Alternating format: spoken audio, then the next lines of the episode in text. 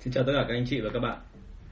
À, tôi xin ờ, được vui mừng chào mừng các anh chị đến với chương trình ờ, hỏi và đáp về nghề bán hàng và nghề quản lý bán hàng của tôi ngày hôm nay. Thế thì uh, trong cái nội dung ngày hôm nay ý, thì là uh, chúng ta sẽ uh, tiến hành một số cái uh, phần trả lời cho những câu hỏi mà tôi nhận được trong ngày hôm qua và ngày hôm kia. Và À, như đã nói từ lần trước thì đây là một cái chương trình ban đầu tôi định dựng lên là à, để giúp đỡ cho những học viên của tôi trong lớp bán hàng, lớp quản lý bán hàng và sau này là cả lớp giám đốc bán hàng nữa. À, biết được thêm những cái thông tin khác cũng như là giải quyết những vấn đề mà sau khi họ học xong cái lớp của tôi. À, thế nhưng mà à, đây là mùa dịch covid cho nên tôi lại tranh thủ để mà à, có thể là có thêm thời gian và trao đổi được rộng ra hơn so với à, so với cả cái ý định ban đầu. Và tôi rất là mong là đây sẽ trở thành chương trình thường niên và gọi là không phải thường niên mà hàng ngày luôn à, bởi vì là thực sự mà nói là càng làm cái chương trình này hôm nay mới đến buổi thứ ba thôi nhưng tôi đã gặp được đến bây giờ tổng cộng là gần 100 câu hỏi rồi.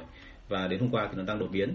Thì uh, điều đấy thể hiện là các anh chị đang uh, có rất nhiều vấn đề về cái nghề mà thực ra qua không phải quá khó nhưng mà yêu cầu rất nhiều cái sự chuyên nghiệp về bán hàng là nghề bán hàng. Và buổi ngày hôm nay thì chúng ta sẽ trả lời một số câu hỏi mà hôm qua và hôm kia tôi nhận được. Và tôi xin phép là sẽ đưa những cái câu hỏi theo thứ tự mà tôi sẽ chọn bởi vì là tôi muốn là bao quát tất cả những cái vấn đề và tôi muốn là có những cái vấn đề mà chúng ta bị trùng với nhau ấy thì mình sẽ ghép các câu hỏi lại để trả lời cho nó nhanh hơn. À, hôm qua thì có bạn là góp ý với tôi là nên nói chậm lại và tôi sẽ cố gắng làm sao để ghim cái tốc độ của tôi lại. Bởi vì anh chị biết rồi là một khi cao hứng lên thì đôi khi là không ngừng lại được. Anh chị thông cảm. À, chúng ta vào nội dung của buổi hôm nay.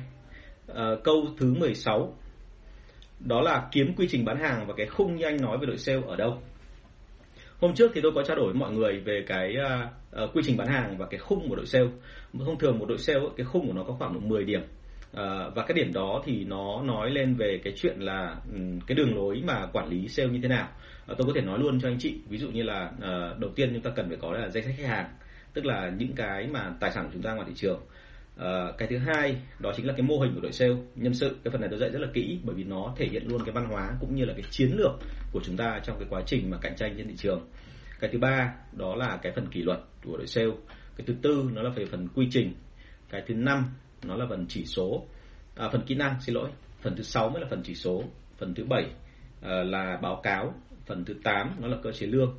À, phần thứ 9 đó là kế hoạch kinh doanh. Và phần thứ 10 thì đấy là văn hóa à, tức là 10 yếu tố này thì uh, tôi dựng lên và tôi dựa trên những cái kinh nghiệm của tôi khi mà tương tác với cả những cái công ty mà um, cả trong lĩnh vực là chuyên nghiệp cũng như là những cái công ty mà tự phát làm việc ở bên ngoài. Và tôi thấy rằng là phải đảm bảo đủ 10 yếu tố này thì một cái công ty mới có thể lớn mạnh được. Nhưng tất nhiên là với cái điều kiện hiện tại của công ty SME thì anh chị không cần phải đảm bảo đủ cả 10 yếu tố. Nhưng tối thiểu phải có những yếu tố nào thì thông thường mọi người hay hỏi tôi câu này. Thì tôi phải nói luôn là bao gồm thứ nhất là anh chị phải kiểm soát được cái danh sách khách hàng cái thứ hai anh chị phải có hệ thống quy trình đầy đủ. Đấy là cái khung mà chúng ta cần phải dựng lên trước khi mà nhân viên ờ, họ vào. Cái thứ ba đó là phần cái phần chỉ số anh chị cần phải có. Bởi vì với nghề sale thì nó rất khác các nghề khác. Các nghề khác thì chúng ta có thể là định tính được nhưng nghề sale chỉ nói chuyện với nhau bằng định lượng.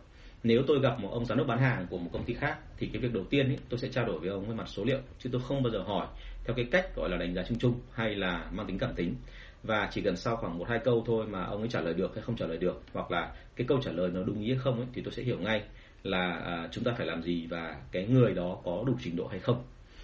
Thế thì à, những cái đó là cái mà tôi dựng lên và tôi dựa vào những cái thực tế kinh nghiệm mà tôi đã từng gặp phải.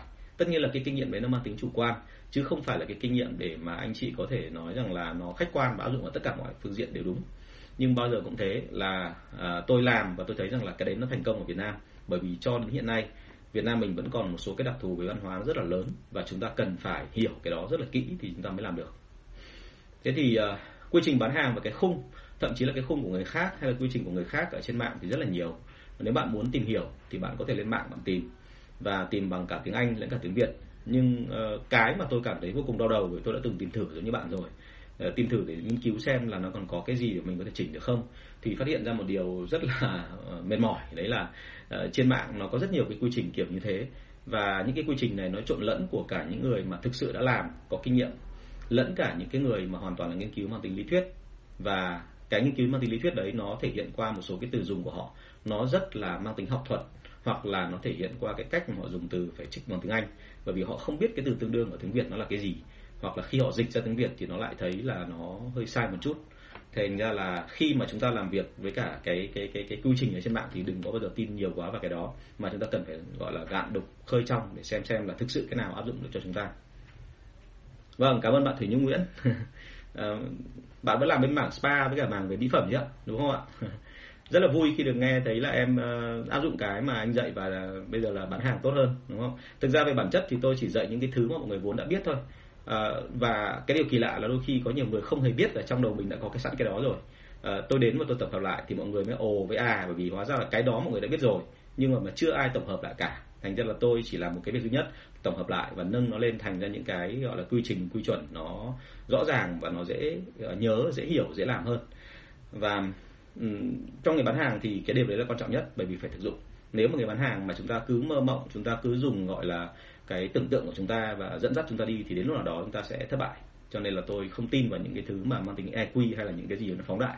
Tôi tin vào những cái gì mà nó thật và nó gần gũi. Thế thì ờ, với quy trình, quay trở lại câu hỏi của bạn ở đây là khi mà có quá nhiều cái quy trình và chuẩn và những cái chuẩn hay là những cái kỹ năng bán hàng ở trên mạng như vậy thì chúng ta nên làm gì? Thì cái điều mà khuyên với anh chị đó là chúng ta nên tự nghiên cứu hồ sơ của chính mình. Bởi vì bao giờ cũng thế, ở trong một công ty là anh chị nhìn từ trong ra thì anh chị hiểu rõ hơn rất nhiều so với những người nhìn từ ngoài vào. Và cái quy trình ở đây áp dụng là để cho anh chị làm cho công việc nó tốt hơn đúng không ạ? Thế cho nên là ờ, cái việc của mình ấy là mình sẽ làm sao để mà uh, cố gắng làm sao để mà nhìn ra được những cái điểm yếu của mình. Thế thì làm sao để nhìn được điểm yếu của mình? Thì cái việc này nó yêu cầu hai thứ. Thứ nhất là anh chị phải dấn thân vào công việc anh chị phải làm thật kỹ và anh chị làm thật tốt làm chủ cái kỹ thuật của mình. Và sau đó nếu có thời gian thì anh chị tranh thủ cái việc này là chúng ta phải tách ngược mình ra tại sao phải tách? Bởi vì là cái dòng chảy công ty nó đang diễn ra như thế này. Thì rất nhiều ông chủ của Việt Nam mình ấy là bởi vì vướng bận vào những cái sự vụ hàng ngày như vậy. Thành ra không có thời gian đâu để mà nhìn lại cái quy trình mình đang làm. Và thông thường khi tôi hỏi thì thông thường là họ cứ không trả lời dứt khoát được, hoặc là thậm chí đang lúc trả lời thì lại có việc lại phải chạy đi. Và ờ, ở đấy là chúng ta thấy một điểm là khi mà chúng ta có một cái quy trình rồi thì đôi khi mình để nó vận hành đi. Xong mình nhìn từ ngoài vào thì mình sẽ phát hiện ra một điểm là mình đang bị thiếu cái gì. Bởi vì lúc đó mình mới nhận ra được và cái điều kiện đưa ra đấy là cái người quản lý lúc đó phải tuyệt đối không dính gì vào công việc nào hết và cố gắng làm sao dành cho mình một chút thời gian để mà tách mình ra và nhìn lại toàn bộ cái quá trình đó. Thì sau đó anh chị mới nhận ra được là mình sai ở chỗ nào hay mình hỏng ở đâu. Um, À, một cái điểm nữa cũng cần phải lưu ý đấy là thế này là cũng đừng có bao giờ nghĩ rằng là có một cái vị nào đó họ sẽ đến họ tư vấn cho anh chị và họ chỉnh sửa quy trình là chỉ cần một lần thôi là xong hết bởi vì bản thân tôi tôi cũng đã chỉnh sửa cho một số công ty. Thì tôi phát hiện ra điểm là như này trong quá trình chỉnh sửa của tôi phải thay đổi rất nhiều. Tại sao? Bởi vì là thay đổi không phải là vì quy trình đó sai mà đơn giản là bởi vì quy trình đó nó chưa hoàn toàn phù hợp với cái năng lực tính cách cũng như là cái văn hóa trong bối cảnh hiện nay tại cái công ty mà tôi đang tư vấn. Thế thì rõ ràng là à, khi mà chúng ta làm như thế thì mình nhận ra một điểm là hóa ra là quy trình ấy, nó không phải là một lần dựng mà xong mà mình phải rất nhiều lần dựng đi dựng lại rồi là chỉnh chỉnh đến bao giờ mà nó phù hợp và nó tạo năng suất hẳn hoi thì mới ok.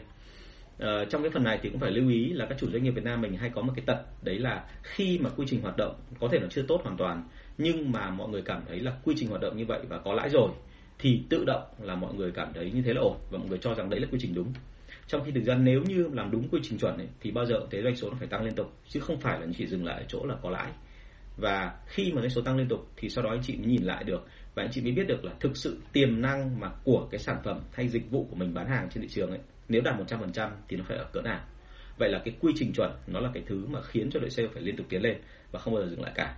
Vì thế lời khuyên với bạn là chúng ta nên dựng quy trình thử. Và dựng xong thì bắt đầu anh chị phải ứng dụng ứng dụng xong một thời gian thì nhìn đi nhìn lại xem là nó có bị sai hay bị hỏng gì không. Nếu bị sai bị hỏng thì sửa. Còn nếu mà không thì chúng ta cố gắng làm sao để mà nó càng ngày càng tốt lên. Một cái điểm thứ hai nữa cũng khá là thú vị đấy là trong cái quá trình mà dựng cái bộ khung như vậy thì mình sẽ thấy ngay là rất nhiều người cho rằng là bộ khung mà nó càng nhiều yếu tố, nó càng gọi là cầu kỳ, phức tạp, hoa lá cảnh ví dụ như là có nhiều người bảo tôi là kỹ năng sale là phải có hơn 100 kỹ năng, một cái bạn bán hàng phải hơn 100 kỹ năng, rồi là những anh giám đốc bán hàng phải 150 kỹ năng kỹ năng. Thì nói thật là tôi cứ gọi là tạm gọi là như dân gian hay nói là ớ ngọng ngọng. Tại vì là không thể hình dung được là tại sao mà người ta lại có thể nghĩ ra được như thế. Vì thực tế mà nói là những cái lượng mà kỹ năng hay là những cái quy trình hay là những cái chỉ số mà chúng ta dùng ấy nó bám sát lấy cái thực tế mà hiện tại tại công ty của anh chị đang xảy ra. Và vì thế chúng ta không cần phải làm cái gì nó quá phức tạp. Hãy nhớ là với bán hàng ấy, thì càng đơn giản càng tốt cả quy trình cũng thế. Bởi vì khi mà anh chị làm đơn giản thì mọi người dễ theo và khi mà đơn giản thì nếu có sai chăng nữa chúng ta chỉnh được. Chứ còn nếu chúng ta làm cho phức tạp anh chị hình dung xem với 100 kỹ năng ấy thì làm sao mình nhớ được? Mà một khi mình đã không nhớ được rồi thì làm sao mình áp dụng được? Và khi không áp dụng được thì lúc có sai chăng nữa mình cũng không biết nó sai tại đâu. Đôi khi sai chỉ bởi vì đơn giản là em không làm hết đủ các bước đúng không ạ? Quy trình bán hàng nó phức tạp quá. Thế thì uh, quy trình hay là cái form chung của một đội sale bao giờ cũng thế nó là một cái thứ mà dựng lên rồi phải liên tục phải chỉnh sửa. Và anh chị chỉnh sửa thì gần như là không có giới hạn bởi vì là công ty liên luôn liên tục được tiến lên và anh chị cũng liên tục biến đổi. Cho nên chúng ta phải thay đổi làm sao cho nó phù hợp với cả hai yếu tố đó. À, câu số 17 ạ. À, em mới làm em mới từ hàng tiêu dùng sang ngành mới. Và theo anh thì ngành bán hàng B2B cần học điều gì để nhanh hội nhập với đội nhóm C hiện nay? Thế thì à, đây là một cái câu hỏi mà nó hàm chứa phía đằng sau là bởi vì bạn từ ngành hàng tiêu dùng sang, cho nên khi bạn à, sang ngành B2B thì bạn hay có một cái mặc cảm là B2B là đơn hàng rất là lớn và giá trị đơn hàng nó nó cao và sản phẩm nó rất là phức tạp, dịch vụ nó rất là cầu kỳ và nó không đơn giản. Cho nên bạn sẽ thấy ngay là là là B2B hình như là nó khá là khó để học và đặc biệt tại nhiều công ty, thì khi mà một người mà mới sang mà học cái cách làm việc của công ty đó, thì rất hay bị vướng ở một chỗ như thế này. Đó là các bạn bên B2B các bạn bảo là thôi cứ vào làm đi, xong từ từ rồi anh sẽ chỉ cho chú thấy là phải làm như thế nào. Và ngay cả hỏi ông sếp thì cũng thế. Và ông sếp có nhiều ông nói với tôi rằng là phải mất từ 6 tháng đến một năm thì một người bán hàng ở dạng B2B mới hiểu hết các vấn đề, mới biết cách tương tác với khách hàng và mới làm chủ được cái quy trình của mình trong bán hàng. Hay đúng hơn là làm chủ được cái cách làm thôi, chứ còn bản thân họ là gần như không có quy trình thế thì ở đây thì phải khẳng định luôn là nó có mấy cái mà bọn tôi tạm gọi là định kiến rất nặng nề trong cái chuyện là hiểu về cách bán hàng B2B và B2C à, cái đầu tiên đấy là người ta luôn cho rằng bởi vì B2B là giá trị lớn hơn hẳn. Chúng ta bán hàng ở đây là công ty cho công ty là business to business cho nên là chúng ta bán hàng ấy là ở cái mức độ quan trọng hơn nhiều tiền hơn những sản phẩm phức tạp hơn và nó cầu kỳ hơn. Thậm chí nó cần một cái lượng kiến thức một lượng kỹ thuật nó rất là lớn cho nên là khi nó lớn hơn hẳn so với B2C như vậy thì thông thường ấy là B2B cái cách bán hàng của nó là nó có cái tính khoa học hơn B2C thì cái này có đúng không? Thì tôi phải nói thật luôn là thế này là uh, tôi đã có rất nhiều cái sự kiện tôi gặp và tôi phát hiện ra là hóa ra nó không phải nó thậm chí còn ngược lại. Thế nào là ngược lại? Uh, đã có mấy lần rồi là tôi được tham gia vào những cái vụ mà mua bán uh, về một cái sản phẩm hay đúng hơn là về một cái tạm gọi là một cái thứ dịch vụ. Đấy là dịch vụ nguồn vốn. Tức là tôi có đem một số cái người định làm startup đến gặp một anh bạn của tôi để mà anh ấy làm một quỹ đầu tư mạo hiểm và đề nghị với anh ấy là hỗ trợ các bạn ấy để mà mua để mà đầu tư vào cái cái dự án của cái anh kia. Thì đấy là một cái dạng bán hàng B2B tức là tôi muốn là B2 cái cái quỹ đầu tư mạo hiểm đầu tư vào cái dự án của anh bạn tôi. Thế thì khi mà gặp thì điều rất kỳ lạ là anh kia anh hỏi một số câu. Ok đầu tiên mang tính kỹ thuật. Nhưng sau một lúc thì anh ấy tức là rất là nhanh. Tôi tưởng là nó phải phức tạp lắm cơ. Hóa ra là không. Anh chỉ hỏi sơ sơ một số cái thôi về đặc tính của sản phẩm. Sau đó anh nói luôn là với dự án của chú thì anh không đầu tư. Thì tôi mới hỏi là tại làm sao? Bởi vì đấy là bạn của tôi. Tôi rất ngạc nhiên là tại sao lại có thể quyết định nhanh như thế. Bởi vì một cái dự án thì nó rất là lớn, thậm chí đến hàng chục triệu đô. Thì anh kia anh nói luôn một câu là như thế này, là ờ, với cái đặc thù công ty của em thì bên anh nó sẽ không đầu tư. Bởi vì là bản thân anh ấy thấy em là không có cái gì là quá đặc biệt cả thì tôi mới thấy ngạc nhiên là tại sao lại có thể đánh giá con người như thế và không có đặc biệt thì làm sao? Miễn là dự án nó tốt chứ tại sao lại phải nói về cái chuyện là đặc biệt hay không đặc biệt? Thì anh bạn tôi sau đó mới giải thích là như thế này, là bên tôi là đầu tư mạo hiểm, cho nên là 10 dự án mà tôi chỉ cần trúng một đến hai cái thôi. Và mỗi cái dự án của bọn tôi thì giá trị nó rất là lớn. Thời điểm đó là cậu ấy đang giữ một cái cái số lượng vốn mà theo tôi được biết là cỡ khoảng 400 triệu đô la tại Việt Nam cho khoảng độ 20 đến 30 cái dự án về ờ, chuyên môn về cái ngành về về về viễn thông cả về ngành ờ, về phần mềm. Thế thì khi mà cậu gặp cái dự án này, cậu nói thẳng luôn là cái dự án này cậu không đầu tư bởi vì cái người mà đứng đầu dự án ấy là một người suy nghĩ là tương đối bình thường, không có gì đặc biệt. Và không có gì đặc biệt thậm chí khi mà tôi nghe cậu kể xong tôi hiểu rằng là không có gì đặc biệt là nó hơi phải quái một tí nó không phải nó gọi là hơi tí không giống người tức là nó hơi đặc biệt một chút thì được cậu mới đầu tư. Đây là một câu chuyện khá hài hước nhưng mà thực sự là nó có tức là người ta muốn nhìn thấy ở đây có một con người nào đó nó phải hơi suy nghĩ quái đản khác lạ. Và B2B thì thà là họ chấp nhận à, cái quỹ đầu tư mạo hiểm ấy, họ thà là thất thiệt hoặc là bị lỗ ở khoảng 8 đến 9 dự án còn lại lỗ nặng là đằng khác. Nhưng chỉ cần có một hai dự án mà do những cái con người kỳ lạ đấy họ làm và nó thành công lên là họ đã có đủ tiền rồi. Thế thì với cậu bạn kia là cậu quyết định trong vòng có khoảng 5 đến 10 phút thôi là đã xong rồi. Như vậy mình thấy ngay là hóa ra B2B cái cách quyết định của họ ở một cái tầm cao ấy, nó mang tính khá là cảm tính chứ nó lại không phải là mang tính là là khoa học. Theo cái cách mình nghĩ là sẽ phải đo đếm rồi là tính chỉ số này nọ rồi là tính cái vòng quay tài chính rồi là tính cái cơ hội thế nọ thế kia. Hoàn toàn không có như vậy. Thế thì đấy là trường hợp thứ nhất. Trường hợp thứ hai là một cái lần mà à, chính bản thân tôi tham gia vào một cái dự án và tôi thấy rằng là những cái nhà đầu tư họ tham gia vào và họ muốn đầu tư cho tôi bởi vì có tôi trong cái dự án đó và họ giám định làm sao được là cái năng lực của tôi như thế nào thì họ cũng không hỏi gì về cái lịch sử của tôi, xem tôi là ai, tôi đến từ đâu, mà họ chỉ hỏi tôi xem là tôi dự tính sẽ làm cái chuyện gì. Và chỉ trong tích tắc thôi, họ nhìn cái cách mà tôi nói, họ nhìn những cái tôi trình bày, trong vòng có khoảng hai ba phút thôi, và cũng chưa hề có số liệu gì cả, tại vì đấy là dự án mới tinh. Họ đã đồng ý rồi, và họ nói luôn một câu là anh có đầu tư vào là bởi vì trong dự án này là có em. Thế thì đấy là một cái mà càng nghĩ tôi mới càng thấy một điểm là ở cái tầm cao và ở những cái dự án lớn, thông thường họ tin vào con người hơn là tin vào cái phần mà về kỹ thuật, cái sản phẩm bởi vì còn con người thì còn có chỉnh thể chỉnh được cái sản phẩm và dịch vụ đó. Nhưng mà nếu như mà sản phẩm dịch vụ mà kể cả tốt bằng rời mà con người không ra gì thì cũng là vứt đi.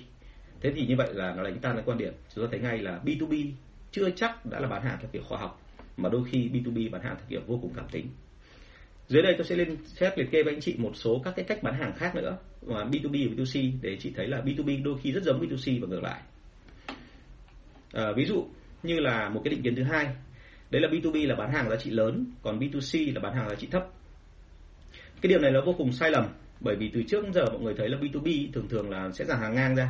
À, bên này là bên một loạt người bán là cũng có đầy đủ cả ban bệ là gồm có người quản lý này à, có tức là giám đốc tổng giám đốc ở trên này xong ở bên này là ở dưới là có gì ạ? Là giám đốc về, về kinh doanh này rồi là giám đốc về kỹ thuật này rồi là bên giám đốc tài chính này xong rồi là một loạt những cái ban ngành ở phía đằng sau. Bên người mua cũng có một dãy ban bệ như vậy thậm chí là mỗi bên là hơn 10 ông ngồi ra và ở hai cái gọi là đối diện nhau ở hai ở một cái bàn dài và sau đó trao đổi hết lời kỳ này qua kỳ khác thì mọi người cứ bị ấn tượng về cái đó mọi người cho rằng là B2B nó khác B2C ở chỗ này bởi vì là B2B là rất nhiều người tham gia tác động vào để mà đưa ra quyết định còn B2C là chỉ có một người thôi đúng không và càng như vậy thì càng phức tạp như vậy thì có nghĩa là hàng B2B bán hàng giá trị lớn còn B2C bán hàng giá trị thấp thế thì cái này là phải nhìn lại bởi vì đôi khi B2B lại giống hệt B2C và đôi khi B2C lại rất giống B2B thì khi nào? Đấy là khi mà hai công ty giáp mặt nhau và ban bệ ngồi với nhau rất là đông như vậy. Nhưng mà trong cả hai đám đó thì ở mỗi công ty chỉ có một người ra quyền quyết định thôi. Tức là ở công ty của người bán thì chỉ có ông tổng giám đốc thôi, hoặc là ông giám đốc kinh doanh là ông hiểu vấn đề và ông đứng ra ông nói. Đôi khi ông tổng lại đứng sang một bên, không quan tâm. Và tất cả các ban bệ khác thì người ta cũng không nói, bởi vì đây là cái việc chính của ông bán bán hàng. Thế còn bên mua là ông tổng giám đốc của bên mua thì lại là cái người mà độc đoán. Mặc dù công ty của ông là cổ phần, mặc dù công ty của ông là có nhiều cổ đông của lớn hơn cả ông ấy nhưng mà trong ngành này là ông có uy tín, cho nên là ông ấy có quyền độc đoán và ông ấy quyết làm cho mọi người không ai dám cưỡng lại ông cả. Thế thì rõ ràng là cả hai dãy người ngồi như vậy, nhưng thực ra bên này chỉ có một người bán, bên này chỉ có một người mua. Và như vậy là câu chuyện lại quay trở lại là thực ra đấy là mô hình B2C tức là cái dự án có thể lên hàng chục tỷ, hàng trăm tỷ, nhưng mà chỉ có một người bán và một người mua luôn luôn thôi. Thì như vậy đấy là B2C chứ không phải B2B ngược lại, trường hợp thứ hai mà cái này tôi đã từng gặp trong thực tế rồi là khi tôi đi bán hàng, thậm chí có những cái sản phẩm nó rất là rẻ thôi, nó không phải là đắt. Ví dụ như là một cái gọi là, nó cũng không phải là quá rẻ, nhưng mà nó là cái quá trình đơn giản thôi. Tức là một gia đình mà họ đến mua cái gì? Họ đến mua một cái máy ờ, tính cho cậu con trai. Thì gồm có ông bố, bà mẹ và cậu con trai. Thậm chí là có cả người yêu cậu con trai đi cùng. Thì cái đội bốn người này, họ rất là phức tạp. Bởi vì mua một sản phẩm đơn giản như thế, tưởng là một người quyết là xong, cậu con trai thích là mua được ngay. Nhưng mà ra không phải, mà ông bố lại nói biết một tí về kỹ thuật, ông bố nói rằng là cái cái này nó không tốt đâu con ạ, rồi là cái này nó gây ra tản nhiệt, rồi là nó làm cho bị cũ nhanh, thế nọ thế kia, đừng có mua. Bà mẹ thì lại cứ khăng khăng là không phải HP mới xịn, chứ còn đeo là không nên. À thế còn cô người yêu thì lại cứ thích là phải là màu trắng cơ, bởi vì là thỉnh thoảng em còn mượn máy của anh em dùng. Còn cậu con trai thì thích màu đen. Thế là cuối cùng là cả đội đó họ quyết định rất là lâu và rất là phức tạp. Và cái người bán hàng lúc đó vô cùng khổ, vì làm sao? Bởi vì là trong cùng lúc phải đối mặt với bốn người mà bốn tư duy khác nhau và đôi khi không biết là ai người là người quyết định quan trọng nhất ở trong cái đám đó. Thì đấy là một cái bối cảnh mà khiến cho chúng ta thấy rằng là B2C nhưng thực ra nó phức tạp không kém gì B2B cả thậm chí còn phức tạp hơn. Bởi vì ở đây nó không phải liên quan đến câu chuyện là ai là người có quyền quyết định mà nó liên quan đến chuyện là ở đây thì về mặt tình cảm ai phải nhường bộ ai. À, thế thì đây là một cái thứ nó rất là buồn cười. Vì thế cho nên là càng vào người bán hàng mình mới cảm thấy là B2B và B2C đôi khi có những cái sự tương đồng nó rất là lớn à, một cái nữa mà B2B rất hay bị hiểu nhầm đấy là người ta luôn cho rằng là B2B thì thông thường là một ông giám đốc ông tuyển một đội vào để bán B2B và khi mà dự án đang tiến hành ra thì không ai biết trước là chuyện gì sẽ diễn ra.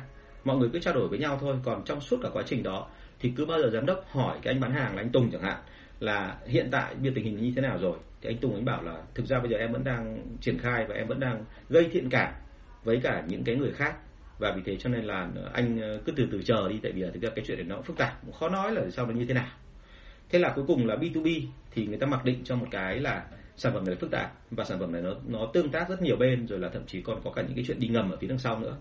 Cho nên là nó không thể nào có quy trình được mà nó phải trông chờ vào cái chuyện là, là lắm lúc là gần như tôi thấy các công ty ý, là họ cho rằng là giống như kiểu hến xui ý. tức là mình cứ đi theo dự án đấy thôi còn đến lúc nào nó thành thì thành và bởi vì hên xui cho nên họ chỉ có cách để mà tăng cái hiệu suất tác động lên cái phía đối tác bằng cách là rủ họ đi ăn rủ họ đi chơi. À, công ty phải gánh rất nhiều cái chi phí để mà cho họ đi nhậu này đi hát karaoke này đi du hí này rồi tặng quà rồi tặng đi tặng tiền. Thế thì bởi vì cái kiểu đó mà thành ra mọi người hay nghĩ là B2B không quy trình. Còn ngược lại là B2C là bởi vì cái quá trình nó lặp đi lặp lại và người mua người ta đã quá quen sản phẩm rồi. Cho nên là tuân theo quy trình là hợp lý. Bởi vì quy trình nó bất biến nó không thay đổi thế thì đây là một cái hiểu lầm nó rất là lớn và từ bao lâu nay rồi mọi người vẫn cho là như vậy. Tại sao? Bởi vì ở Việt Nam mình ấy, vốn dĩ là B2B dựa trên mối quan hệ là chính. Tức là chúng ta tuyển những người vào để bán hàng dự án B2B thì thông thường người đó phải là người trong nghề là cái thứ nhất. Cái thứ hai người đó vốn dĩ phải là có mối quan hệ và thậm chí là biết cách tương tác với cả những người à, khác để mà lấy ra được cái nguồn tin và sau đó rồi thì họ đi theo một cái lối lắt léo nào đấy của họ và rất nhiều anh B2B là đôi khi bởi vì là không hề muốn lộ cho sếp biết là mình đang làm cái gì cho nên càng làm cho cái vấn đề nó thần bí lên. Trong khi thì chúng ta nhìn sang công ty của nước ngoài. Và mình thấy ngay là ở công ty nước ngoài ấy, mọi cái sản phẩm mọi cái dịch vụ đều phải có báo cáo. Báo cáo kỹ càng chi tiết cụ thể. Nếu không định lượng được thì phải định tính. Và B2B luôn có quy trình rất là rõ từ cái lúc mà chào mời thầu cho đến lúc mà chốt dự án và lúc vận hành dự án cũng như là lúc giám định, rồi lúc ký quyết định, rồi là lúc mà thống nhất với nhau là nghiệm thu dự án xong, tất cả mọi thứ nó đều có quy trình cả. Và khi mà có quy trình như thế thì họ làm nó rất là bài bản và bên bán lẫn bên mua, bởi vì họ là những công ty thương hiệu lớn. Họ đều biết rõ quy trình của nhau và khi họ ráp vào với nhau, nó rất là khớp và nó không bị lệch. Thế thì cái đó nó làm cho giảm thiểu rủi ro, nó làm tăng cái giá trị thương hiệu của họ lên và nó tăng cả cái độ chuyên nghiệp của họ nữa. Và ở Việt Nam mình thì rất khổ là bây giờ mình vẫn cứ ở hình thức là dùng quan hệ là chính và chưa áp dụng được cái này. Vậy thì bao giờ mình áp dụng được? Thì tôi phải nói thật luôn là đang, tôi đang tương tác với một số công ty để làm cho họ làm được cái việc này. Nhưng mà thực sự vấn đề nó cũng khá là khó. Nhiều cái vấn đề mà tôi phải xông thẳng vào, tôi phải bắt tay vào để tôi tôi làm luôn đội nhân viên của họ thì mới làm ra được. Chứ còn nếu mà để cho họ tự làm thì đôi khi bản thân họ bận là một. Cái thứ hai nữa là cái góc nhìn ở bên trong đôi khi là mọi người không được, gọi là rõ như bọn tôi nhìn từ ngoài vào. Bởi vì bọn tôi vốn đã quen cái mô hình đấy rồi nếu bọn tôi không biết nghề thì không sao nhưng mà ờ, thì, thì bọn tôi còn kém hơn những người bên trong nhìn ra. Nhưng mà bọn tôi biết nghề bọn tôi nhìn vào thì bọn tôi sẽ thấy là à vấn đề nó như thế này thành ra trao đổi nó sáng sủa hơn. Và vì thế cho nên là với B2B thì bao giờ cũng thế là ừ, họ có thể chuẩn hóa thành quy trình được. Cái vấn đề chính là mọi người chịu làm hay không thôi. Đó thế thì uh, nếu có thời gian thì tôi sẽ nói rõ hơn. Nhưng mà thực sự mà nói là cái vấn đề này nó mang tính chất là tùy thuộc vào từng công ty. Và tôi không thể nào chia sẻ những cái thông tin mà của những cái khách hàng của tôi bây giờ. Nhưng mà anh chị cứ hình dung là công ty của nước ngoài họ làm được thì công ty Việt Nam mình làm được. Chỉ có một điều là anh chị có muốn làm hay không thôi. À, một cái định kiến nữa cũng rất là nguy hiểm ở trong người bán hàng. Đấy là B2B là tư vấn giải pháp còn B2C là thỏa mãn nhu cầu. Thế thì tôi đặt câu hỏi ngược lại vậy thì khi mà nhu cầu khách hàng là đi tìm kiếm giải pháp cho mình thì hai cái đấy có phải trùng là một không? Thì quả thực nó là như thế. Bởi vì thực ra mà nói là cái nhu cầu khách hàng uh, nó luôn luôn là cả hai. Tức là họ luôn muốn là có một cái gì đó xử lý vấn đề của họ. Nhưng có lúc họ chia sẻ để cho chúng ta, có lúc họ không chia sẻ được. Có rất nhiều trường hợp là khi anh chị bán hàng xong, anh chị cũng không hiểu ở tại sao khách hàng mua hàng của mình. Và cái đấy nó xảy ra trong cả B2C lẫn cả B2B có những cái sản phẩm mà chất lượng nó không phải là quá tốt, thương hiệu nó không phải hàng đầu. Nhưng khách hàng vẫn chọn so với cả những cái sản phẩm đắt tiền hơn hay là những cái sản phẩm mà rẻ tiền hơn nhưng mà quy trình nó đầy đủ, chất lượng lớn hơn, thương hiệu lớn hơn, họ cũng chọn. Thế thì vấn đề ở đây là chúng ta đang bị một cái là lẫn lộn giữa từ ngữ đôi khi giải pháp và nhu cầu nó trùng là một. Và vì thế cho nên chúng ta không nên là bị cuốn theo cái này mà nên làm sao là hãy nghiên cứu kỹ mọi thông tin học hỏi được và uh, từ đó là tìm ra được cái cách nào làm cho nó phù hợp. Còn luôn chuẩn bị sẵn tinh thần nhé bởi vì đừng có nghĩ rằng là B2B là B2G mà B2C là B2C đôi khi B2C là B2B và ngược lại. Thế cho nên là liên tục phải tìm hiểu thêm thông tin. Và thông tin đến từ đâu thì có rất nhiều nguồn cho anh chị tham khảo. Quan trọng là anh chị có tìm hiểu không? Ví dụ như là từ thị trường này từ đồng nghiệp này từ sếp này từ đối thủ này và từ chính khách hàng của mình. Cái câu mà tôi thấy là người Việt Nam mình kém mà hay đúng hơn là không dám hỏi nhiều nhất đấy là khi bán hàng xong kể cả người ta không mua ấy, thì cô nói thẳng một câu luôn là chị ơi chị thế cho em hỏi là lý do nào mà chị không muốn mua hàng của em? Đằng nào chị cũng không mua cho em hỏi là chị tại sao? Cái phần này tôi dạy rất là kỹ liên phải luôn phải hỏi là tại sao mua tại sao không mua. Và một cái câu nữa để mà mình tìm hiểu được cái tâm tư nguyện vọng của họ trong tương lai thì đấy là cái mà mình cần phải có bởi vì kể cả bán hàng không hay là không bán hàng được mình vẫn phải tiến lên tiếp. Đúng không ạ? Lần này bán được hàng rồi thì lần sau phải bán được nhiều hơn. Lần này không bán được hàng thì lần sau phải bán được hàng. Và vì vậy cho nên là B2B hay B2C thì cũng luôn nhớ là thế này là tìm hiểu kỹ cái khách hàng của mình. Chứ đừng có bao giờ nghĩ rằng là nó là cái gì đấy phức tạp khó khăn. À, nói về cái chuyện là của cái kiến thức của công ty B2B à, rất nhiều công ty B2B thì đến giờ giờ này vẫn là cái buổi trước tôi có nói về một cái khái niệm là một cái tập tài liệu để huấn luyện ấy, thì đến bây giờ công ty vẫn chưa đưa ra được. Và vấn đề nó nằm là rất nhiều kiến thức vấn đề nó ở chỗ là rất nhiều kiến thức nó nằm tản mát trong đầu của tất cả những nhân viên bán hàng kỳ cựu và mình không lôi cái đó ra được thì về sau nó rất là phí. Cho nên anh chị hãy nghĩ cách để làm sao tập hợp được cái đó lại với nhau. Um, một lần tôi đã từng tư vấn cho một cái hệ thống mà uh, bạn này bạn là uh, sinh viên tốt nghiệp từ một cái trường đại học rất là danh tiếng ở Anh về. Bạn tiếp quản cái hệ thống của bố mẹ bạn ấy ở nhà. Và khi tiếp quản thì bạn ấy không có kiến thức về cái ngành nghề mà bố mẹ bạn làm. Và bạn bạn ấy quay sang hỏi tôi xem là làm nào. Thì đấy chính là cái việc mà tôi tư vấn cho bạn ấy. Tức là tôi khuyến khích bạn ấy là lấy được cái kiến thức từ phía trong của khách hàng ra và giúp cho cho cho công ty họ là tập hợp được cái thông tin theo cái kiểu như vậy thì đây là một cái thứ mà tôi nghĩ rằng là anh chị cần phải phải biết. À, đừng có bao giờ nghĩ rằng là chúng ta là quản lý chúng ta là giám đốc chúng ta nắm được toàn bộ thông tin. À, những cái kiến thức thường thường phần lớn nằm trong đầu nhân viên chứ lại không phải của anh chị. Bởi vì nhân viên ấy, họ tiếp cận hàng ngày khách hàng và số lượng khách hàng họ tiếp cận thì nó vô cùng khủng khiếp. Ví dụ như công ty của tôi ngày xưa là anh chị cứ hình dung là tôi quản lý một lúc là 120 đến 150 nhân viên. Và mỗi người trong số đó họ đi gặp được tối thiểu là từ 25 đến 40 khách hàng một ngày thì từng đấy số lượng khách hàng họ tiếp xúc hiển nhiên là cái lượng thông tin mà họ thu thập được nó phải lớn hơn tôi rất là nhiều. Và lượng thông tin đấy kể cả họ hiểu sai hay là hiểu đúng thì họ cũng vẫn cứ có một cái là họ tập hợp được cái cái cái kiến thức nó đúng và nó chuẩn hơn tôi. Bởi vì là kể cả xác suất như thế nào đó thì cái số lượng lớn data vào thì bao giờ cũng ra được cái thông tin tốt hơn đúng không ạ? À, vâng ạ bạn Quang Trần tôi đang phải hỏi luôn Quang Trần bán một sản phẩm rất là đặc thù nếu sản phẩm dịch vụ có tính kỹ thuật kiến thức đặc thù ví dụ dịch vụ sửa chữa quản lý là tay ngang ví dụ có quản lý dịch vụ FB sản phẩm hữu hình như nội thất được chủ doanh nghiệp mời để quản lý để bán hàng nhưng vì rào cản kiến thức kỹ thuật vào không hiểu rõ về kỹ thuật của sản phẩm dịch vụ đó. Vâng ạ. Chưa hiểu câu hỏi Quang Trần ý Quang Trần nói rằng là làm sao để mà à, xử lý trong vấn đề đó đúng không ạ?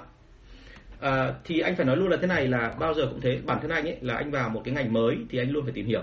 Và vì thế cho nên là cái sản phẩm của mình là dịch vụ kỹ thuật kể cả nó phức tạp đến đâu thì phức tạp cũng phải tổng hợp lại được thành một cái lượng kiến thức đã.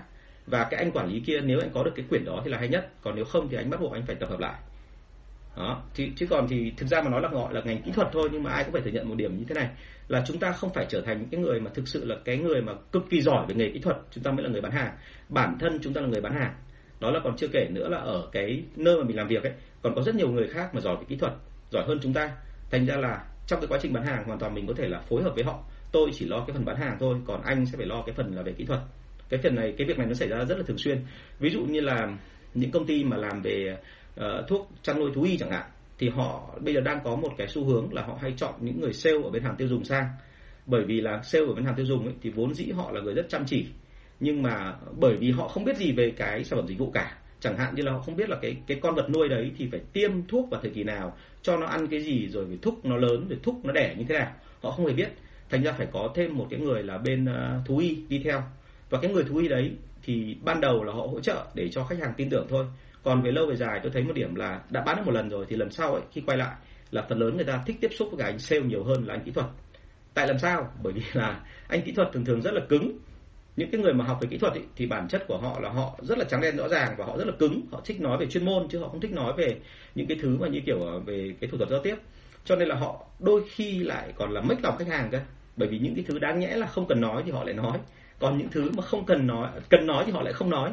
Bởi vì họ cứ nghĩ rằng là cứ nói như thế thậm chí là can khách hàng là đừng mua cái này nên mua cái này này bởi vì cái này nó kém cái kia nó tốt hơn.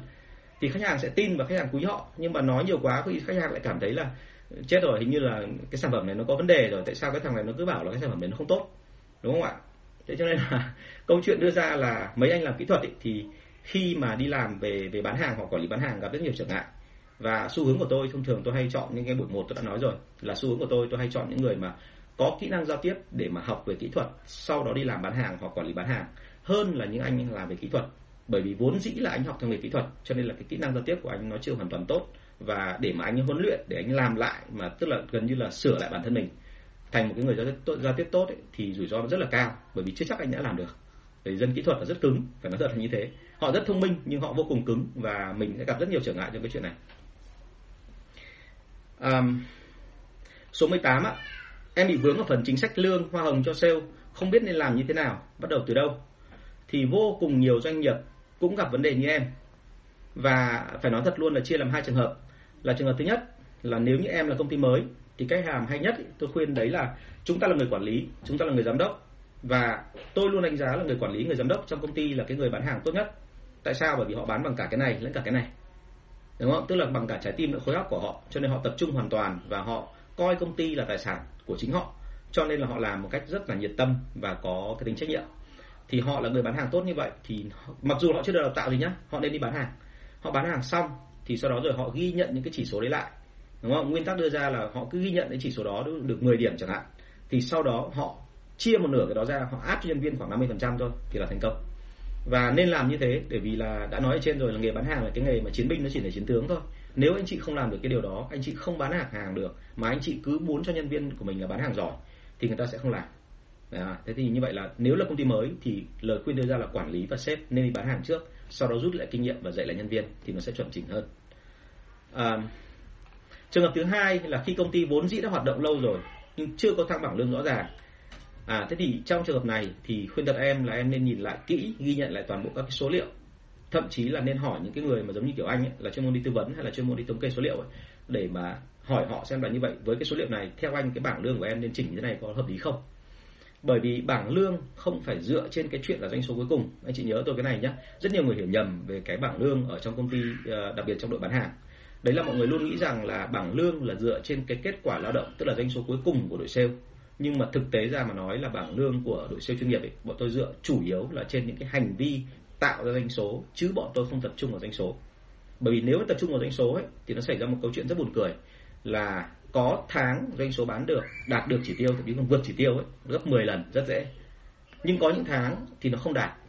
Và lúc đó là nhân viên nhà mình lại quay sang cái thói là mê tín dị đoan là tháng bán tốt doanh số tăng là bởi vì em may còn tháng mà bán không tốt doanh số nó tệ là bởi vì em kém. À, không phải bị kém mà bởi vì hôm đấy là mẫu không độ cô không thương đúng không ạ? Cho nên là cái thiền này là mình phải làm cho nó rõ ràng. Bảng lương là phải dựa trên những cái hoạt động chính mà tạo ra doanh số của nhân viên bán hàng. Anh chị nhớ tôi cái này. Thì uh, thực ra mà nói thì nghe thì đơn giản thôi nhưng mà khi đi vào thực tế thì đôi khi tôi thấy rằng là chủ doanh nghiệp và các anh quản lý không biết cách phân tích như thế nào để ra được cái đó. Và quả thực là nó khó thật bởi vì là nếu mà chúng ta không có một cái đầu mà nó lạnh lùng một tí mình cứ bị tập trung vào sửa những cái lỗi nhỏ thì mình không nhìn được cái bức tranh lớn ấy, thì mình sẽ không ra được con số đâu. Và bọn tôi thông thường phải tính con số đó trong vòng khoảng độ từ tối thiểu phải hai ba ngày thì bọn tôi mới tính ra được. Bởi vì nó hệt như cái cách mà tính cái nhân công lao động ở trong các công ty ấy. Chắc anh chị không biết nhưng mà một trong các cái nguồn để xuất phát cái KPI ấy chính là cái tính hành vi của nhân viên ở trong các xưởng máy. Từ cái thời mà cuộc cách mạng công nghiệp thứ nhất ở Anh, họ tính ra được là công nhân lao động với năng suất như thế, thì trưởng truyền làm được như thế, thì ở trong truyền họ phải làm được bao nhiêu? Và họ tính hết ra thành các con số và họ quy ra được là năng suất của nhân viên như thế nào thì là vừa, đúng không? Thì đấy là cái mà mà tôi thấy rằng là về công ty mà về thang bảng lương thì em nên có cái đó. Thế còn về hoa hồng cho sale, về chính sách lương nhá, thì chúng ta có cái phần đó. Có rất nhiều điểm phải phải phải phải phải phải quan tâm trong chính sách lương. Trong chính sách lương thì uh, còn rất nhiều cái phần mà tôi muốn nói nhưng mà sợ thời gian không đủ nên tôi chỉ đi nhanh thôi. Tức là cơ chế lương chính sách lương của anh chị thì cố gắng làm sao ấy là đừng có bao giờ để mà đua với tất cả mọi cái đối thủ cạnh tranh. Có rất nhiều công ty tham vọng theo kiểu là đối thủ cạnh tranh cao hơn là mình phải cao cao hơn nữa vừa mới nâng lên thì mình cũng phải cao hơn nữa. Để làm sao mà mình thắng được họ thì mình mới có được sale và mình giữ được họ lâu hơn. Cái đấy không đúng đâu. Bởi vì là thực sự mà nói họ là một người bán hàng họ đi làm vì nhiều lý do chứ không phải vì lương vì tiền còn nếu như anh chị chỉ dùng tiền để giữ nhân viên ấy, thì đến lúc nào đó có một ông đại gia nào to tiền hơn anh chị tay to hơn quan hệ tốt hơn về gọi là uh, nền tảng của ông tốt hơn ông nhiều tiền hơn để ông ấy đốt thì ông nhảy vào thì anh chị sẽ thua. Đúng không? thì thực tế nó không phải như vậy. Tôi thấy rằng là chúng ta chấp nhận cái yếu điểm của chúng ta nhưng làm chính sách lương làm sao để cho nhân viên cảm thấy là nó phù hợp thì là ok. Và thế nào là phù hợp? Là họ biết chắc là mỗi tháng họ sẽ nhận được bao nhiêu với cái nỗ lực của họ. Và cái nỗ lực này là được ghi nhận theo từng ngày được chưa và vì thế cho nên là anh chị cần lưu ý cái phần này. Cái thứ hai đó là chúng ta có cái phần là hoa hồng cho sale. Thì hoa hồng cho sale ấy, thì thông thường mọi người hay dùng để tính là tỷ lệ phần trăm. Ví dụ như là doanh số 100 triệu thì hoa hồng cho sale là một phần trăm. Doanh số 200 triệu thì tỷ lệ hoa hồng là hai phần trăm. Cái đấy thì nếu như mà để cho cái chuyện gọi là đơn giản hóa vấn đề thì công nhận là đơn giản hóa vấn đề. Nhưng mà nó có hiệu quả không thì tôi khuyên thật là anh chị nên xem lại. Bởi vì là nếu anh chị tính theo tỷ lệ phần trăm như vậy thì tưởng là doanh số tăng, nhân viên sẽ tự biết là lương tăng và sẽ cố gắng làm thêm. Nhưng thực ra họ không làm thêm đâu. Bởi vì đến ngưỡng nào đó xong họ sẽ nghĩ là tiền thừa như này bây giờ phải tiêu thế nào chứ. Đúng không ạ? Cho nên là hãy nhớ hoa hồng cho sale ấy. Luôn phải làm sao cho họ thấy là họ có động lực để tiến lên. Và cái hoa hồng này thì hãy nhớ là nên làm cho họ cảm thấy là họ liên tục phải làm thêm làm thêm làm thêm nữa. Phấn đấu hơn nữa, làm nữa để mà năng suất nó tăng lên. Thì sau đó họ mới được hưởng còn đừng có dựa chỉ vào tiền. Bởi vì nếu anh chị chỉ dựa vào tiền không thì cái hiệu quả nó sẽ không cao. Trong rất nhiều công ty thì tôi thấy rằng là phần lớn mọi người hay bị mắc ở cái phần này. Lương trả rất cao nhưng mà hiệu suất của nhân viên sale thì nó lại không được hiệu quả. À, số 19 em mới vào thị trường mới sản phẩm trước đây có thương hiệu nhưng giờ bị mang tiếng rồi nên làm gì? Um, tôi chưa được biết rõ là em vào thị trường mới nhưng mà sản phẩm trước đây có thương hiệu rồi thế nhưng mà bây giờ cái sản phẩm này nó còn không? Uh, bởi vì cách đây khoảng 3 năm tôi cũng định làm một cái thương hiệu về một cái sản phẩm làm một cái sản phẩm mà có thương hiệu mà cũng khá lớn nhưng sau đó rồi họ bị mất rồi. Mất từ cách đây khoảng thậm chí là đến 15 năm rồi. Bởi vì họ không đầu tư vào họ lại cứ tập trung gia công cho công ty khác. Thế thì khi mà họ gia công như vậy thì rõ ràng là lợi của công ty thì tăng nhưng mà cái thương hiệu công ty mất dần và đến bây giờ quay lại thì chả ai quan tâm nữa thế thì đấy là một cái sản phẩm mà nếu mà mình tiếp tục thì mình sẽ không thể bán được. Đúng không ạ? Mình nên làm gì? Mình nên thay đổi cái thương hiệu đi đã. Nếu sản phẩm của em bây giờ là thương hiệu nó đã cũ, nó đã có ấn tượng rồi, đã ấn tượng xấu rồi, thì nên nghiên cứu để làm lại làm lại một cái thương hiệu mới và nên tiếp cận thị trường theo một cái cách là gọi là sản phẩm mới hoàn toàn. Nếu như công ty của em ấy vốn dĩ là có thêm cả những cái sản phẩm khác là nó đã đi vào thị trường rồi và chỉ có một sản phẩm bị mang tiếng thôi, thì nên lợi dụng những cái thế mạnh của những cái cái sản phẩm đi trước đó để mà đẩy sản phẩm này vào. À, trong số các công ty mà tôi làm ngày xưa ấy, thì có một công ty mà khi thời điểm tôi vào ấy, họ bị mất thị trường. Và họ có khoảng độ 10 cái dòng sản phẩm nó rất là nổi tiếng. Vậy thì họ làm gì? Ban đầu họ hiểu rằng là thương hiệu của công ty nó không nó nó không còn ấn tượng trong đầu khách hàng nữa. Cho nên họ chấp nhận một việc là bây giờ từng cái ông mà mạnh như vậy đi một lối riêng. Và mỗi người chỉ đi một lối riêng đó thôi và thậm chí có nhiều người khách hàng họ không hề biết là các sản phẩm đấy nó nằm dưới chung một thương hiệu và khi mà thương ở doanh số của, của các cái 10 thương hiệu nhỏ nhỏ đấy nó tăng dần lên nó phát triển thật là tốt rồi thì đến lúc đấy là bắt đầu họ gom tất cả thương hiệu đấy lại trở thành cái thương hiệu ban đầu. Lúc đấy mọi người mới biết rằng là à thương hiệu này hóa ra là cả 10 thương hiệu đấy nó đều nằm dưới cái tên nổi tiếng như vậy. Và lúc đó tự dưng là doanh số nó tăng vọt lên bởi vì là nó tạo một cái mối liên kết với nhau. Nhưng mà mọi người thấy ngay là khi mới bắt đầu thì họ phải tách ra để mà không cái nào bị ảnh hưởng đến cái nào cả. Bởi vì trước đây nó đã từng một lần bị vỡ trận rồi à, câu số 20 quản lý mâu thuẫn với nhân viên nên xử lý thế nào? À, nhiều chuyện lắm ạ tại vì là mâu thuẫn ở đây mâu thuẫn gì? Mâu thuẫn về công việc hay là mâu thuẫn về cá nhân? Và mâu thuẫn đã đến cái mức độ nói thẳng toàn mặt nhau chưa? Hay là mâu thuẫn theo kiểu ngầm ngầm ngầm? Theo kiểu là cứ gọi là chọc ngoái nhau hay là xỉa xói nhau hay là uh, cứ tranh thủ lúc này lúc kia là tìm cách là thậm chí là còn tìm cách hại nhau về về cái chuyện là là là là nói xấu mình trước mặt khách hàng nữa thì đấy là vấn đề thế cho nên là mâu thuẫn với nhân viên thì bao giờ thế mình phải xử lý thôi. Nhưng mà muốn xử lý thì hãy nhớ một điểm là mỗi bên đều có lý của họ. Và khi mà xử lý thì anh chị phải căn theo cái chuyện là uh, như tôi đã nói là mong đợi cái đẹp nhất là hai bên làm hòa với nhau và sau đó quay trở lại làm việc bình thường và thậm chí là doanh số phấn khởi tăng lên. Mà cái trường hợp đấy thì hiếm lắm phải những người mà rất có kinh nghiệm và những người mà dám nặng tay thậm chí là nặng đến cái mức độ mà nhân viên quản lý không thể ngờ được thì họ ra đòn rất là dứt khoát và mạnh mẽ thì đôi khi là làm quy phục luôn cả quản lý và nhân viên. Nhưng trường hợp thứ hai là chúng ta phải xử lý theo một cái kiểu gọi là rút, nó gọi là rút củi đáy nổi, từ từ làm thôi. Tức là anh chị phải nói riêng với cả quản lý và nhân viên để xem xem là cái cách suy nghĩ của hai bên nó như thế nào, rồi tìm đến những điểm chung và thúc họ phát triển theo những điểm chung đó. Và để tránh được cái mâu thuẫn trong tương lai thì như buổi trước tôi có nói đấy, là đừng có bao giờ để cho cái mâu thuẫn của chúng ta phát triển từ công việc sang thành mâu thuẫn cá nhân. Sang đến mâu thuẫn cá nhân rồi thì gần như anh chị không còn có cơ hội để sửa nữa bởi vì người Việt Nam mình thù rất dai ờ, tôi đã gặp rất nhiều nhân viên rồi và tôi thấy rằng là cái đặc điểm của ấy rất khó sửa. Ờ, chúng ta mà có một kẻ thù đôi khi đến cả chục năm sau chúng ta vẫn còn nhớ, đúng không? Có những cậu nhân viên của tôi là đấy, đi làm ờ, bình thường thì không sao, tự dưng một hôm đưa hàng ra biến xe để đưa về đưa về tỉnh. Thế là lúc về cái thì mặt mũi thâm tím, hỏi làm sao thì bảo hóa ra cái thằng đấy nó thù em bởi vì cái đây 5 năm có một lần em đánh nó. đâu như tát thì nó hai cái sao thế lần này nó nhìn thấy em ở bến xe nó phục ba thằng bạn của nó nó nhảy vào nó đánh em cùng em không đỡ được. Cái cùng là hàng thì không sao em mới chửi gửi cho anh đi rồi nhưng mà tiền thì mất một ít bởi vì đánh thì rách cả quần cả áo. Đúng không? Vâng anh cảnh nguyễn à, thế này là mình vẫn phải mặc anh ạ. Vâng. vâng, anh Cảnh Nguyễn là chuyên về uh, salon ô tô anh chị nhé. Anh chị nào mà uh, cần mà sửa xe hoặc là cần làm bóng xe hoặc là à, gọi là dọn dẹp xe thì anh chị có thể qua salon của anh Cảnh Nguyễn. à, có bao nhiêu yếu tố thì quản lý mâu thuẫn nhân viên xử lý như thế anh chị nhé và nó phải đi vào sâu vào từng trường hợp một. Nếu như em cần hỏi thêm nữa thì đề nghị là inbox của tôi thì tôi sẽ có thể là nói kỹ hơn. Bởi vì thực ra là không thể nói hết được cái vấn đề ở đây.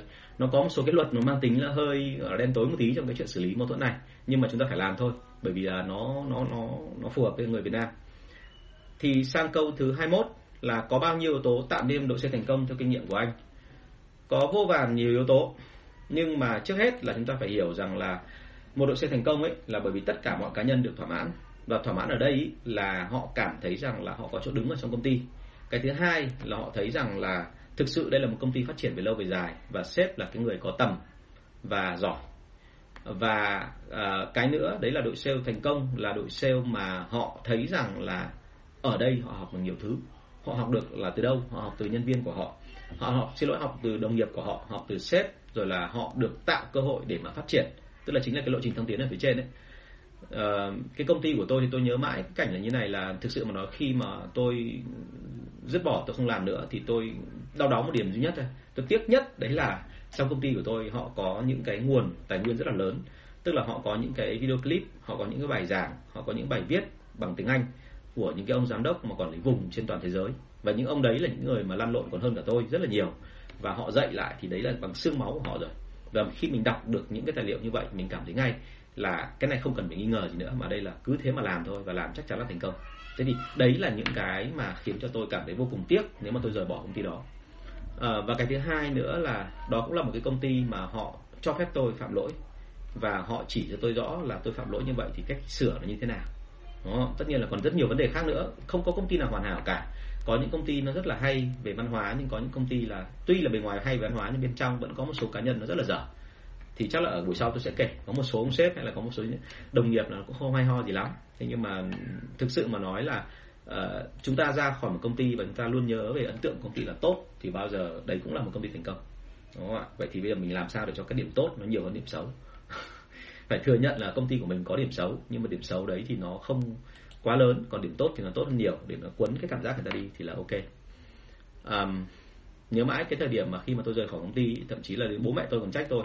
Bởi vì bố mẹ tôi luôn thấy rằng là đấy là một công ty đối xử với nhân viên rất là tốt. Và các cụ lo nhất không phải là vì cái chuyện mà từ nay tôi không kiếm được nhiều tiền như thế nữa khi mà tôi làm một công ty cũ. Mà các cụ lo nhất là một cái nơi mà tử tế như vậy mà tôi còn bỏ đi thì phải chăng tôi là người không tốt? Đúng không ạ? Thì các cụ lo nhất là cái đó và phải nói thật luôn là nhìn qua cái đó thì mình hiểu ngay là thực sự là đấy là một công ty có văn hóa tốt và cái cách đối xử với người ta hay là cái cách mà họ họ cư xử làm cho người ta nể.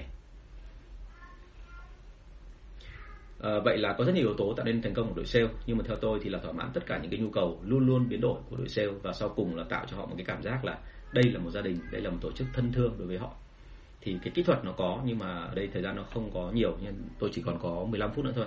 Thành ra là tôi sẽ sẽ xin phép chia sẻ một cái buổi nào đấy nếu có cơ hội. Câu số 22 anh có lời khuyên nào cho người mới vào nghề sale? Thời điểm tôi mới vào nghề sale ấy, thì tôi không biết gì cả. Và như đã nói với anh chị là tôi đi theo tiếng gọi của đồng tiền. Bởi vì tôi cảm thấy rằng là cái nghề này thì không biết là nó như thế nào, và ngày xưa thì mình cũng ghét nó lắm, bởi vì mình có cảm giác là nó cứ lừa đảo kiểu gì. Thế nhưng mà uh, vấn đề là bây giờ mình đang cần tiền và mình phải có xử lý xong được vấn đề đó. Thì tôi lao vào và khi tôi làm sau một thời gian tôi thấy rằng là nó là một nghề rất là hay. Thế thì uh, những người mới vào nghề sale nên nhớ một điểm là như này là ai cũng có nhu cầu riêng. Vậy thì cái việc đầu tiên ấy là khi mới vào nghề sale ấy, anh chị luôn phải nhớ là mình vào là vì lý do gì? Là vì tiền vì danh hay là vì quyền? Hay là đơn giản là mình thấy là đây là một cái môi trường rèn luyện tốt? Thậm chí là mình chỉ làm sale hai ba tháng thôi để mình cảm nhận được là những cái cái gắt của nó và những cái cái gọi là hay ho của nó sau đó mình giải tán đúng không thế thì uh, người mới vào nghề sale ấy, thì nên học hỏi nhiều thứ. Uh, bản thân tôi ngày xưa thì tôi học từ công ty tôi được uh, quản lý huấn luyện uh, tôi học từ thị trường và chắc anh chị không hình dung được tôi đi học ở đâu nữa. Tôi lên mạng tôi tìm những cái thông tin liên quan đến cả tâm lý tâm lý học hành vi và thậm chí tôi còn tìm đến những cái chị mà bạn tôi à, hồi đấy là tôi có hai chị bạn à, làm ở đoàn cải lương trung ương đoàn cải lương trung vàng trung vàng chứ không phải trung ương vâng đoàn cải lương trung vàng. Và đấy là hai chị mà tôi rất là quý và các chị rất là quý tôi. Thành ra khi tôi vào cái nghề sale một cái thì ngay lập tức là tôi đến và tôi hỏi các chị là vậy thì theo các chị là khi mà gặp khách hàng ấy, thì cái kỹ thuật diễn xuất ấy, nó như thế nào nó có giá trị gì không? Thì chị cũng không biết là tôi làm người sale là làm gì cụ thể. Bà chỉ biết diễn xuất thôi. Thì bà mới kể là về cái kinh nghiệm của tao nhá. Khi tao diễn xuất ấy, thì tao diễn với đám đông thì nó như thế này tao diễn với cả từng người một thì nó như thế này và nếu mà diễn bi kịch hay là hài kịch thì cái kỹ thuật nó là như thế này. Và tôi nghe gần như không thiếu sót chữ nào cả đến bây giờ tôi vẫn nhớ. Thế thì cái đó nó có giá trị không? Rất có giá trị bởi vì là chúng ta hiểu được rằng là cái cách mà tương tác với người ta bởi vì phần nào đấy của người sale ấy, chính là người diễn. Diễn là sao? Tức là chúng ta phải gửi đến một cái thông điệp khiến cho khách hàng bị rung động. Và rung động họ bị cảm động rồi họ thích thú rồi thì họ mới mua hàng. Thế cho nên là khi mà mình diễn ấy, nó phải giống thật là một. Cái thứ hai là nó phải truyền tải được cái cảm xúc đến với phía người ta. Hài kịch thì phải làm cho người ta cười bi kịch phải làm cho người ta khóc. Còn nếu mà anh chị mà làm lúc mà bi kịch thì lại người ta cười mà hài kịch người ta lại khóc thì hiển nhiên rồi là thất bại. Và cái nghề sale này thì uh, hãy nhớ tôi một điểm là nó không bao giờ dừng lại ở cái chuyện là bán hàng xong là thu tiền là xong. Thực ra nó chính là cái nghề mà liên quan đến câu chuyện là gây ảnh hưởng đến người khác. Và muốn gây ảnh hưởng đến người khác thì anh chị phải hiểu mấy điểm như sau. Thứ nhất anh chị phải hiểu rất rõ là bản thân mình trong mắt người khác thì mình là ai? Tôi viết rất nhiều bài về cái này bởi vì thực ra ở Việt Nam mình thì ngay từ bé đến lớn là uh, hình như cái giáo dục của chúng ta không dạy uh, cái đội học ở trong trường là cái cách làm sao để biết mình là ai trong mắt người khác. Cái thứ hai là anh chị cần phải biết là khách hàng của mình họ là người như thế nào. Và cái thứ ba anh chị cần phải biết là cái tương quan của mình đối với khách hàng.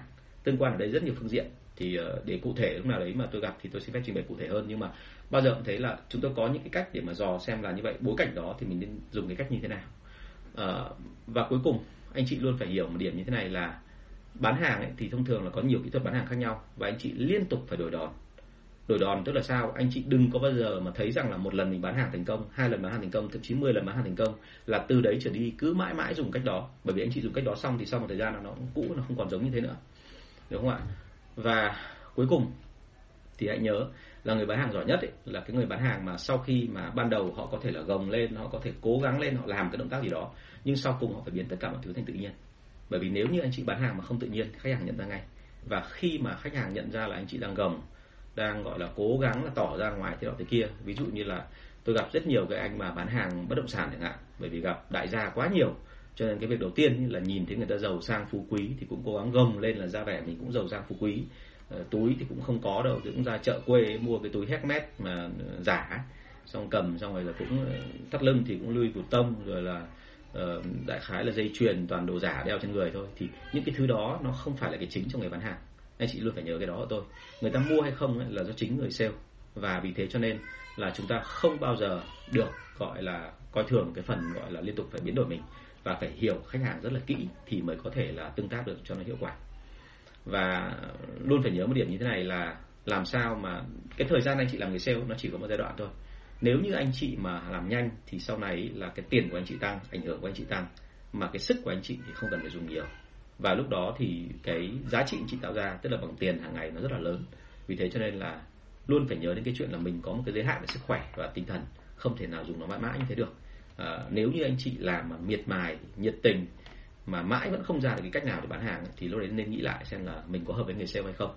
Tôi phải khuyên thật như thế tại vì là cái tỷ lệ mà người theo người sale rất là đông nhưng mà người mà thành công trong người sale không phải là quá nhiều. Tất nhiên là ai cũng bán được hàng thôi nhưng mà để mà trở thành một người bán hàng giỏi thì không hề dễ. Và vì thế chị phải học rất là nhiều. Nếu như mà ai nói với tôi là nghề bán hàng là cái nghề mà chỉ cần làm một lần thôi là xong hết thì tôi không đồng ý. Bởi vì bao giờ cũng thế nghề sale là cái nghề mà nó đi theo cái tâm lý của khách hàng. À, cái lợi của người sale là gì? Cái lợi của người sale là nếu như anh chị mà làm một thời gian ấy anh anh chị hiểu được cái cách tác động đến tâm lý của người khác. Và sau này nếu như anh chị lên làm sếp hay làm thậm chí là mở công ty riêng của anh chị thì anh chị cũng có thể là áp dụng những cái đó vào trong kỹ thuật thuyết phục nhân viên nghe theo ý của mình. Và nếu mà nhân viên nghe theo ý của anh chị thì hiển nhiên là quá tốt rồi công ty sẽ phát triển. Câu số à, 24 à sau 23 tôi xin lỗi. Sau em thấy rất ngại khi được sếp nâng lên làm quản lý? Mấy lần anh ấy dục rồi mà em cứ không dám lên. Một trong các cái vấn đề mà chúng tôi thấy là, là nhân viên rất hay à, dân nhân viên nhà mình rất hay ngại khi được lên làm quản lý vì hai lý do. Thứ nhất là họ sợ bị sức ép bởi vì là quản lý cấp trung ấy, thì bị sức ép cả từ trên xuống cả từ dưới lên. Cái thứ hai đấy là uh, khi mà nâng lên làm quản lý thì thông thường là sẽ có một cái sự xa rời trong đội cũ ờ, với cả cái người mới lên làm quản lý và vì thế cho nên là à, khi mà chúng ta lên làm quản lý thì thông thường là người quản lý lại là người cảm thấy cô đơn nhất. Và đấy chính là cái điểm mà đôi khi là ở bên trong trong tiềm thức là mình biết cái điểm đó và mình ngại nhưng mình không dám nói ra. Thế cho nên là em nên nghiên cứu rất là kỹ về cái phần này và nên hỏi thẳng anh ý là cái lộ trình để em lên làm quản lý thì nó như thế nào. Ở người Việt Nam mình thì 100 cái lý mà một tí cái tình tức là cứ hơi một tí thôi là ngay lập tức là sẽ xoay sang cái chuyện là sử dụng tình để mà lấp liếm cho những cái lỗi sai hỏng hay là những cái thứ mà mình không thể dùng lý để giải quyết được. Hay là mình cảm thấy là dùng lý thì có vẻ gọi là nặng nề quá cứng quá. Thế mình quay sang thành tình. Và vì thế cho nên là các quản lý khi lên ấy, thường thường là hay bị vướng vào cái này. Và mọi người sẽ sẽ sẽ sẽ sẽ rất là ngại. Bọn tôi hay tạo ra một cái bước đệm tức là để cho người quản lý từ từ lên để họ quen dần với cả những cái sức ép và họ bắt đầu quen dần với cái chuyện là cái đám mà trước đây là đồng đội của mình bây giờ sẵn sàng là họ sẽ ngồi chống lại mình. Thậm chí là họ mình cứ nói một câu là họ chống lại một câu. Họ sẽ hỏi đúng không họ sẽ hỏi rồi họ sẽ phản đối rồi họ sẽ không đồng ý với quan điểm của mình về bất cứ cái điều gì, kể cả công việc hay trong cuộc sống. Thì thì đấy là cái mà tôi thấy rằng là quản lý mà hay cảm thấy ngại là vì vấn đề đó. Cho nên là anh, em nên hỏi kỹ cái sếp của em, rồi cái người sếp của em xem là cái cách mà lên thì từ từ nó sẽ như thế nào. Và một cái lộ trình thăng tiến như vậy thì tôi khuyên thật là nên kéo dài khoảng độ từ 2 đến 3 tháng, chứ không bao giờ đến nhanh quá cả. Tại vì nhanh quá thì ít người làm được cái kiểu 9 nét như bọn tôi ngày xưa lắm. Mà tại sao tôi làm được? Thì nói thật với anh chị bây giờ bảo cách kẹo tôi không dám làm. Ngày xưa tôi làm được bởi vì lẽ đơn giản là tôi cần tiền này chứ bây giờ bảo tôi làm lại chứ tôi mệt lắm rồi tôi sợ lắm không dám làm. À, câu hỏi số 24 hàng của em kém hàng của đối thủ cạnh tranh trên mọi phương diện theo anh nên làm gì? Um, anh phải nói luôn này em đừng tự ái nhé. Nhưng đây là cái tâm lý nói chung của người bán hàng khi không bán được hàng. Mà tại sao là người khi không bán được hàng thì người sale rất hay nói rằng là mình uh, Ờ, đối thủ à, tất cả cả mọi hàng đối thủ lớn hơn hẳn mình. Nó hàng A thì hơn về thương hiệu hàng B thì hơn về ờ, giá cả nó rẻ hơn. Hàng C thì điều kiện thanh toán nó tốt hơn. Hàng D thì chất lượng nó ok hơn. Hàng hàng E thì quảng cáo nó lớn hơn. Và hàng F thì nó được đào tạo chuẩn chỉnh hơn. Ờ, chúng ta lưu ý một điểm đấy là khi mà chúng ta nói như vậy tức là chúng ta đang minh chứng cho chính bản thân mình. Chúng ta đang biện minh cho cái lỗi của mình. Người ờ, chúng ta hay bị một cái tật là khi mà bán được hàng ấy, thì nói rằng đấy là do mình không phải do sản phẩm sản phẩm rất là không có vấn đề gì cả nhưng mà nó cũng không phải là xuất sắc. Còn đây là bán được hàng được là do nỗ lực và cố gắng của em do khả năng giỏi của em. Thế nhưng mà còn cái mà khi mà không bán được hàng ấy, thì mình lại quay sang mình lại nói rằng là ừ, không bán được hàng là rất nhiều lý do. À, thị trường thậm chí là uh, có những cái luồng thông tin là nó rất là khó giống như kiểu là thế lực thù địch ấy, đúng không? Thế thì cứ như thế thì mình sẽ không nào mà vượt qua được. Nguyên tắc đầu tiên ấy, mình không bán được hàng thì phải làm gì? Mình phải nhìn lại chính xem là như vậy mình làm thế nào mà lại mình không bán được? À, buổi chiều ngày hôm nay trước khi mà tôi vào làm cái livestream này thì tôi um, có được một bạn bạn gửi một cái thông tin bạn hỏi rằng là em đi theo cái nghề bán bảo hiểm ấy, thì ờ, uh, 5 tháng rồi em vẫn chưa bán được hay là em vẫn chưa đạt được hiệu quả mong muốn thì đấy là vấn đề gì? Thì tôi hỏi bạn là như vậy em đã nghe lại tất cả những cái phần ghi âm của em chưa? Em đã nghe phân tích lại tất cả các cái buổi bán hàng của em chưa? Thì hóa ra bạn chưa làm. Một lúc sau bạn nói rằng là khi mà bạn nói là bạn đúng là bạn nói là bạn có làm nhưng mà cái quy trình bạn xét lại thì xét đi xét lại vẫn không ăn thua thì tôi hỏi lại là bây giờ này nếu thế em có thể gửi bản ghi âm cho anh và em có thể trình bày cho anh xem là một cái bài bán hàng của em như thế nào không? Thì bạn nói rằng là em chưa làm cái đó. Thế thì đây chính là cái phần mà mình cần phải chú ý nhé à, mình cứ tưởng rằng là quy trình là chuẩn rồi cứ làm theo cùng quy trình thôi và sếp nói sếp chỉnh lại cho mình theo cái kiểu là lý thuyết thôi ở tại văn phòng thôi là đủ rồi nhưng thực ra không phải. Đúng không ạ? Không phải đâu. Mà cái chủ yếu ở đây không bán được hàng ấy là mình phải nhìn kỹ lại xem là mình sai cái gì trong cách dùng từ vừa rồi.